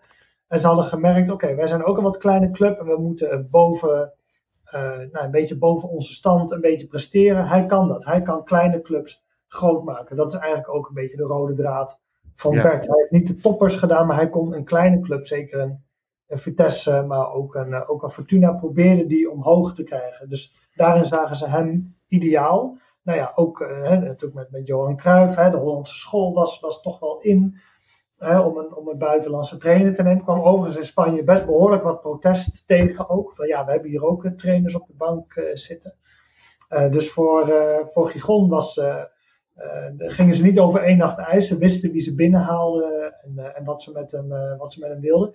Ja, en Bert zei zelf van ja, dat rangeerterrein van RKC, dat ken ik nou wel. Uh, het wordt tijd om toch eens ergens anders uh, naartoe te gaan. Ik denk dat hij. Goeie uitspraak met ook. was een beetje klaar. En inderdaad, uh, die stadions, ja, to toch nog een keer een avontuur. En, en dan naar Spanje, natuurlijk een van de topcompetities. hij had heel veel zin. Hij zei ook van hasta la vista. ik ben weg. Hij had er volgens mij ontzettend, veel, ontzettend veel zin in. Ja, uiteindelijk uh, misschien niet geworden van wat hij had gehoopt. Ja, hij is natuurlijk uiteindelijk ontslagen. Maar uh, in, in hoeverre was zijn, uh, ja, zoals jullie hem nu al een beetje beschreven hebben, zijn karakter, zijn, zijn werkwijze, een drempel in Spanje? Nou, kijk, hij, hij heeft interviews gegeven natuurlijk toen, hij, toen hij hier vertrok. En vooral in Arnhem werd, werd hij nogal behoorlijk gevolgd, ook door de media. En hij zei, hoezo aanpassen aan Spanje? Spanje past er maar aan mij aan. En zo ging hij er ook echt in. En uh, nou ja, goed, Michiel heeft uh, heel veel mensen daar gesproken. En uh, die kan, hem misschien zelf nog wat beter duiden. Maar wat ik heel bijzonder vond, is dat toen hij ontslagen werd, dat er toch wel een soort op, opstand bij de supporters kwam. Want die waren toch eigenlijk wel dol met hem. hij was toch anders dan anders. Nou, de prestaties waren dan niet goed. Hè? nou, er zitten allerlei verhalen achter die Michiel beter kent dan ik. En misschien gaat het wat te ver. Er waren allerlei opposities in de club. En, en nou, dat heeft hem ook de kop gekost. Maar het zegt natuurlijk wel wat dat, uh, dat de supporters daar uh, ageerden tegen zijn ontslag. En we kwamen er zelfs achter dat er nog een, een, supportersclubje, een klein clubje is, een groepje is, die gewoon de naam Bert Jacobs nog, nog draagt. Of, okay. Ik weet niet of ze nu nog bestaan, maar het hadden in ieder geval een vlag met Bert Jacobs op. Ook dat kenmerkende gezicht van hem. Ja, dat is toch wel heel bijzonder. Hij heeft nog ineens een jaar gezeten. Ja, en het heeft uiteindelijk ook voor gezorgd, Michiel, dat jullie uh, ervoor gekozen hebben om een, van het boek een, een Spaanstalige variant uit te gaan brengen. Ja, dat klopt. De, het viel mij al bij het schrijven al op hoe populair hij nog steeds is in Gigon. Ondanks dat het in het eerste seizoen van de helft ging het hartstikke goed. ze stonden zevende, ze, ze wonnen van, van Barcelona, ze speelden gelijk tegen Real, dat soort dingen. Het was echt nou, hij deed heel Nederlandse dingen, wat daar toen heel ongekend was. Spaans voetbal is toch wat meer defensief. Ja, we hebben het hier wel eens over culttrainers. Hij is in, in Gigon echt de ultieme culttrainer. Uh, ondanks dat het uh, zijn spits werd verkocht, het was bestuurlijke chaos, dat het hem niet lukte. Maar hij wilde iets anders doen. Aanvallend voetbal, hij gaf de spelers de bal. Um, hij was inderdaad gewoon zichzelf, dus hij deed bij persconferenties allemaal rare dingen. Ze noemden hem al een mix tussen het monster van Frankenstein en Fred Astaire. Van aan de ene kant heel galant, maar aan de andere kant gewoon een hele rare man. Ehm, dus, dus voor hun is het nog steeds Bert Jacobs een culttrainer. En het viel mij al op dat als we het in Nederland hebben over Bert Jacobs bijvoorbeeld, hè, hij is zoveel jaar geleden geboren. Hè, je hebt nog zo van die Twitter-accounts die het over hebben. Dan heb je iets van uh, twee, drie retweetjes of zo. Maar in Spanje gebeurt dat ook en dan heb je 50 retweets. En uh, er was alweer een radioprogramma over hem. Dus het viel me op dat ze hem daar, ondanks dat hij daar zo kort gebleven is, een enorme indruk uh, heeft achtergelaten. En ook een uh, journalist daar heeft een interview gehouden. We, we, hebben al vier keer in de krant gestaan daar. Die naam doet daar nog steeds heel veel. Dus vandaar dat mijn Gladys, mijn vriendin uit Mexico, zei van ja, waarom uh, maken we er niet een Spaanse versie van? Ik heb, de, eh, ik heb de tijd. Laten we eens kijken wat het daar doet. Als we er toch iets mee moeten, dan. Ja, waarom zouden die mensen niet het, uh, het, boek, willen, het boek willen lezen? Ja, mooi. Dat is een, uh, inderdaad een uh, heel bijzonder voor zo'n korte periode dat je dan toch zo indruk hebt gemaakt. Maar dat heeft waarschijnlijk ook met zijn werkwijze, of waarschijnlijk, dat heeft met zijn werkwijze en zijn karakter natuurlijk te maken gehad. Heeft hij het uh, ontslag of op, het, op non-actief gesteld worden wel eens als een als falen gezien? Of was het gewoon, ja, weet je, het is zoals het is? Ja, hij gaf toch de, de, de verantwoordelijkheid lag toch bij het bestuur die er een chaos van maakte. Dus hij was toch meer van, nou ja, als jullie zo de club naar de knoppen helpen, dan, uh, dan, dan is dat zo. Hij zei ook, Sporting heeft op deze manier geen toekomst. En dat klopte ook, want vijf jaar later uh, degradeerden ze ook. En uh, sindsdien ja, zitten ze in de, in de Segunda Division. Dus hij heeft gelijk gekregen wat dat betreft. Hij wilde wel heel graag terug naar Spanje. hij zei later ook van, ja, in Nederland vinden we onszelf heel wat. Maar het is gewoon een, de, de, de PTT Kabouter competitie is dit. Uh, in Spanje wordt het echte voetbal gespeeld met volle stadions en, uh, de, en de passie en, de kwaliteit. Dus hij vond het, het verlaten van Spanje wel heel jammer. Uh, maar Gigon heeft natuurlijk zichzelf in compleet in de, in de problemen gebracht. Ja, ja. En dan komen we ja, heel langzaam toch wel een beetje richting het, het einde van zijn carrière. hij kwam weer terug naar Nederland. Kwam terecht bij RKC. Wat, wat, kunnen jullie daarover vertellen, over de, de, de, het laatste gedeelte van zijn carrière? Nou, niet wel grappig dat hij dat rangeerterrein, uh, dat ja, hij daar dan trainer werd. dat is natuurlijk wel een bijzondere, uh, als je dat soort uitspraken doet. Ja, RKC, ik, ik denk dat hij, uh, dat was natuurlijk al een club die gewoon boven de mogelijkheden speelde. En daar heeft hij toch behoorlijk nog zijn steentje aan bijgedragen. Alleen het was ook een hele moeilijke tijd voor hem. Uh, want ook daar had hij toch wat te maken met, ja, uh, hij wilde toch ook graag zijn eigen lijn uitzetten. Dat lukt ook niet altijd meer.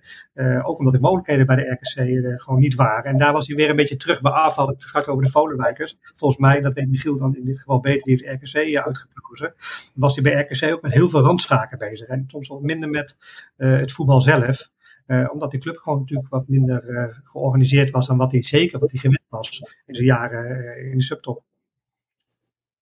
Ja, hij vond het echt een, een, amateuristische bende. De, de jeugdspelers speelden op het hoofdveld. Uh, er, werd, uh, er was helemaal geen sportmaaltijd voor de spelers. Uh, hij zei wel eens van, moet ik dan hier ook alles alleen doen? Ja, dat was natuurlijk ook zo. Aan de andere kant paste het bij hem, omdat hij die club heel erg kon, kon opbouwen. maar RKC was op dat moment echt nog, hè, ze zijn natuurlijk vanuit de amateurs in het betaald voetbal terechtgekomen. Op dat moment was dat ook zo. En, Bert heeft denk ik wel de aanzet gegeven om dat, uh, om dat te veranderen. Toen is er wel iets gekanteld uh, bij de club. Ja. Uh, tussendoor nog even, ja, tussendoor, want hij is later weer teruggekeerd bij RKC.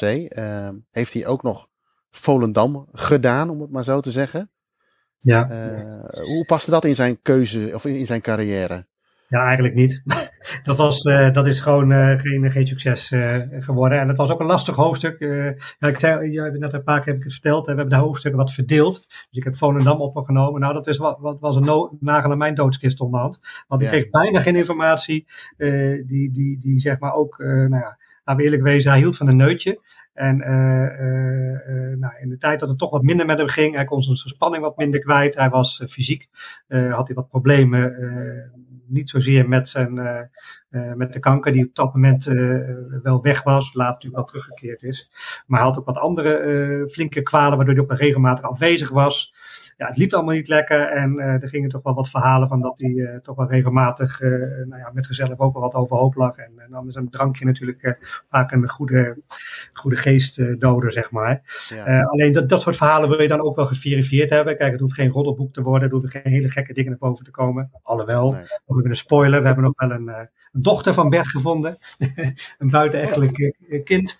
nou ja, goed. Dat lees je dan ook nog wel in het boek. Was in zijn Utrecht-tijd overigens. Uh, dus dat is al een hele mooie scoop. Maar je wilde toch wat meer weten van wat waren nou die omstandigheden. En wat heeft hem nou op de kop gekost. Want met Volendam is hij ontslagen. Voor, vlak voordat ja. Volendam de nacompetitie inging. Um, en dat was lastig. Uh, je, ja, je wil zo'n beeld toch wel schetsen. En dat is hier en daar gelukt. Wat ik wel heel leuk vond om te horen van een aantal spelers die met hem gewerkt hebben, dat hij daar ook wel weer gewoon zichzelf was. En dat hij daar ook gewoon, net als bij zo alles andere clubs, uh, een keer in een, een, opera stond te zingen bovenop een tafel in, in een of andere gelegenheid. Dus en daar schaamde hij zich niet voor. En, maar wat ik wel hoorde is dat er ook wel een beetje om gelachen werd. Want kijk, die man die was op dat moment natuurlijk wel weer een stukje ouder. De spelers waren inmiddels qua generatie natuurlijk ook opgeschoven. En, en nou ja, deed hij zo'n geintje, ja, dan, dan hing, hing het wel bij wijze van spreken om zijn mond heen. En daar werd natuurlijk alweer een beetje om gelachen. Dus ik denk ook gewoon dat hij in zijn carrière ook ziet dat de afstand. Uh, hij werd een oudere trainer. En hij werd uh, misschien niet altijd meer even serieus genomen. En dan komen die dingetjes als een extra neutje, of eens een keer overnachten in een hotel vlakbij het stadion. Of een keer dat hij achter in de bus zat, omdat hij uh, zijn rijbewijs kwijt was. En met een normale bus, hè, moet je nagaan, met een normale regionale bus uh, naar het stadion van Volendam ging. En dat een jeugdspeler zei van volgens mij zat, onze, zat de hoofdtrainer achter in de bus.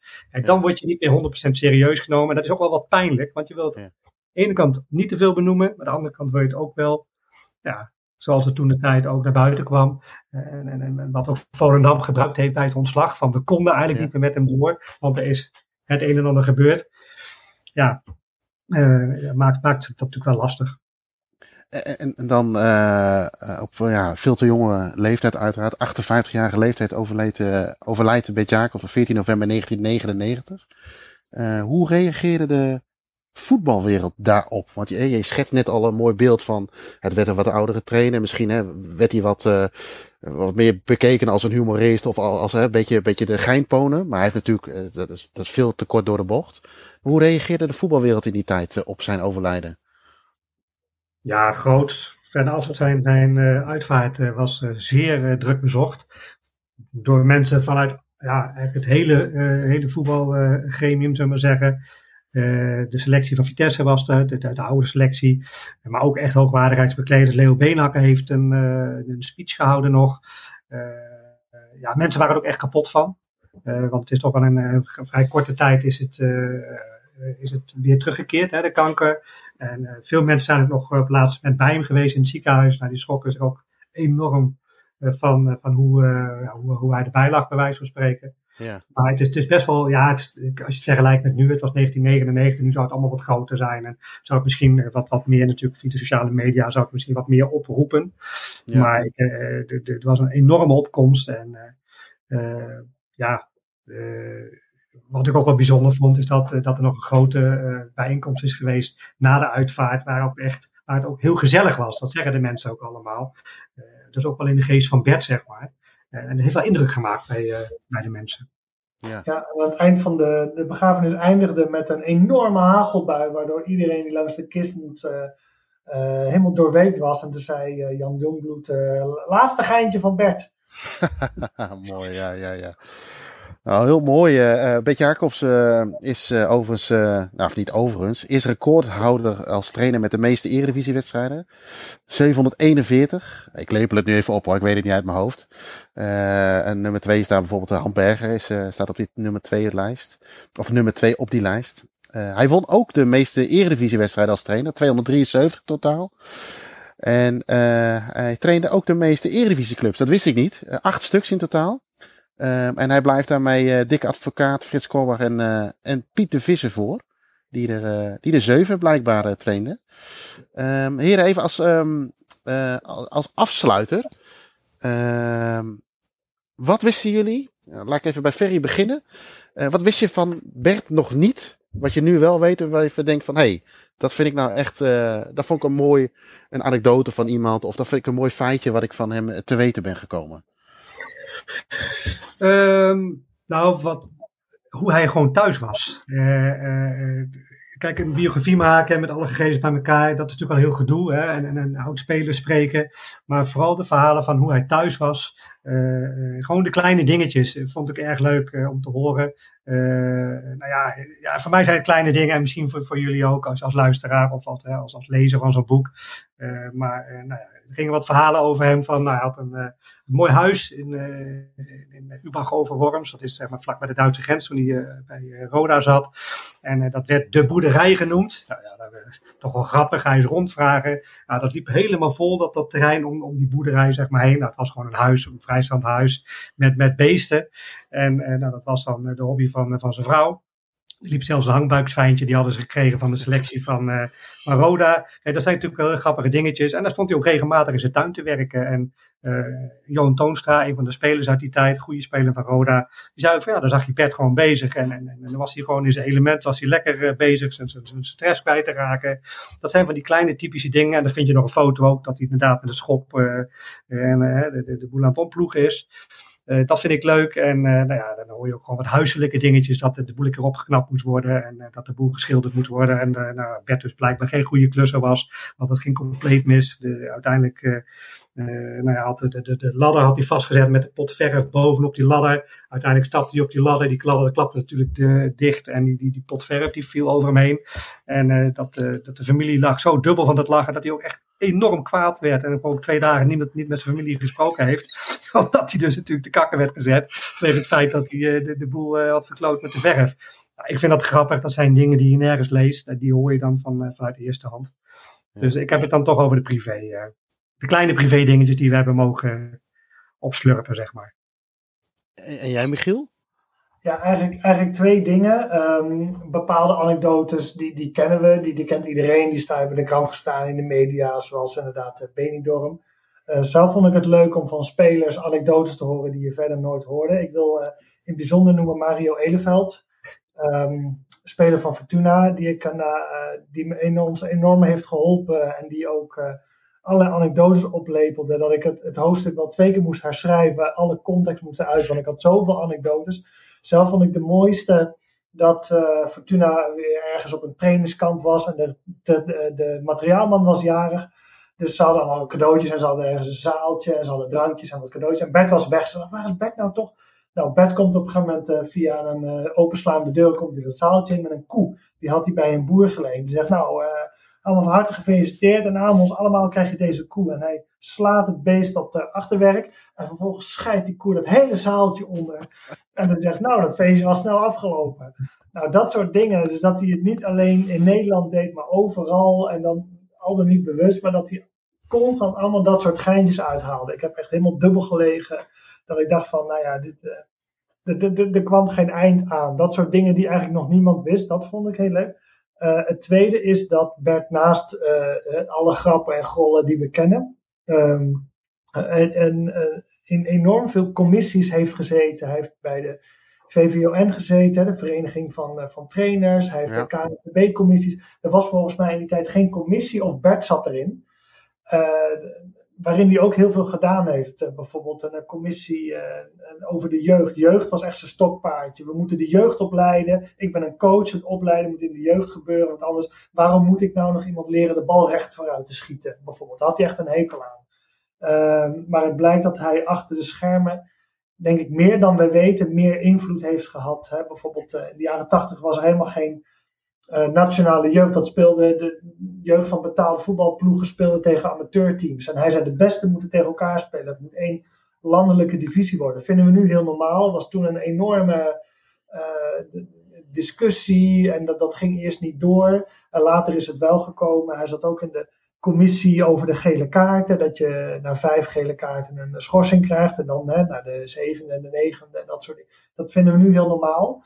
Hij heeft daar nou, niet alles zelf bepaald, maar wel uh, heeft hij zich daarmee bemoeid in commissies. Hij was altijd wel weer ergens of uh, voor, hij deed mee aan een panel. Uh, hoe bezeten hij was van, van voetbal. Dat, dat wist Ja. ik niet. Dat weten heel veel mensen niet. Hoe, eh, eh, hoeveel tijd hij opofferde om maar het voetbal eh, te ontwikkelen. En soms een tijd, eh, maar dat, dat staat natuurlijk in het boek, best wel ver vooruit was met zijn, eh, met zijn gedachten ook.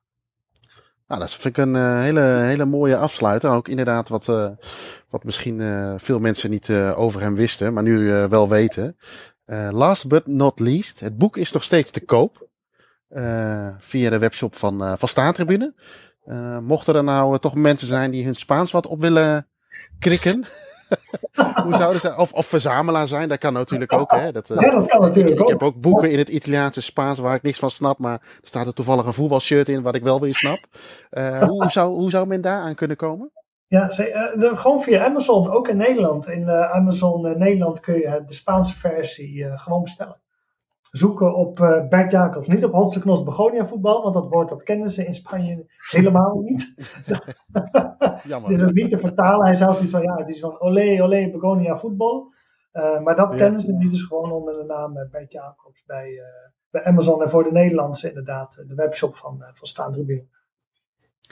Eh, heren, eh, mag ik jullie eh, hartelijk danken voor de, voor de mooie verhalen, anekdotes eh, van eh, niet alleen de trainer, maar ook de mensen, Bert Jacobs. En eh, nou ja, goed, ik, eh, ik, ik hoop dat dit ook mooi overgedragen wordt eh, naar de nieuwe generatie die hem eh, niet zo bewust eh, heeft meegemaakt. Helemaal mee. Dankjewel. Bedankt voor het luisteren naar deze aflevering. Vergeet niet op deze podcast te abonneren om op de hoogte te blijven voor nieuwe afleveringen.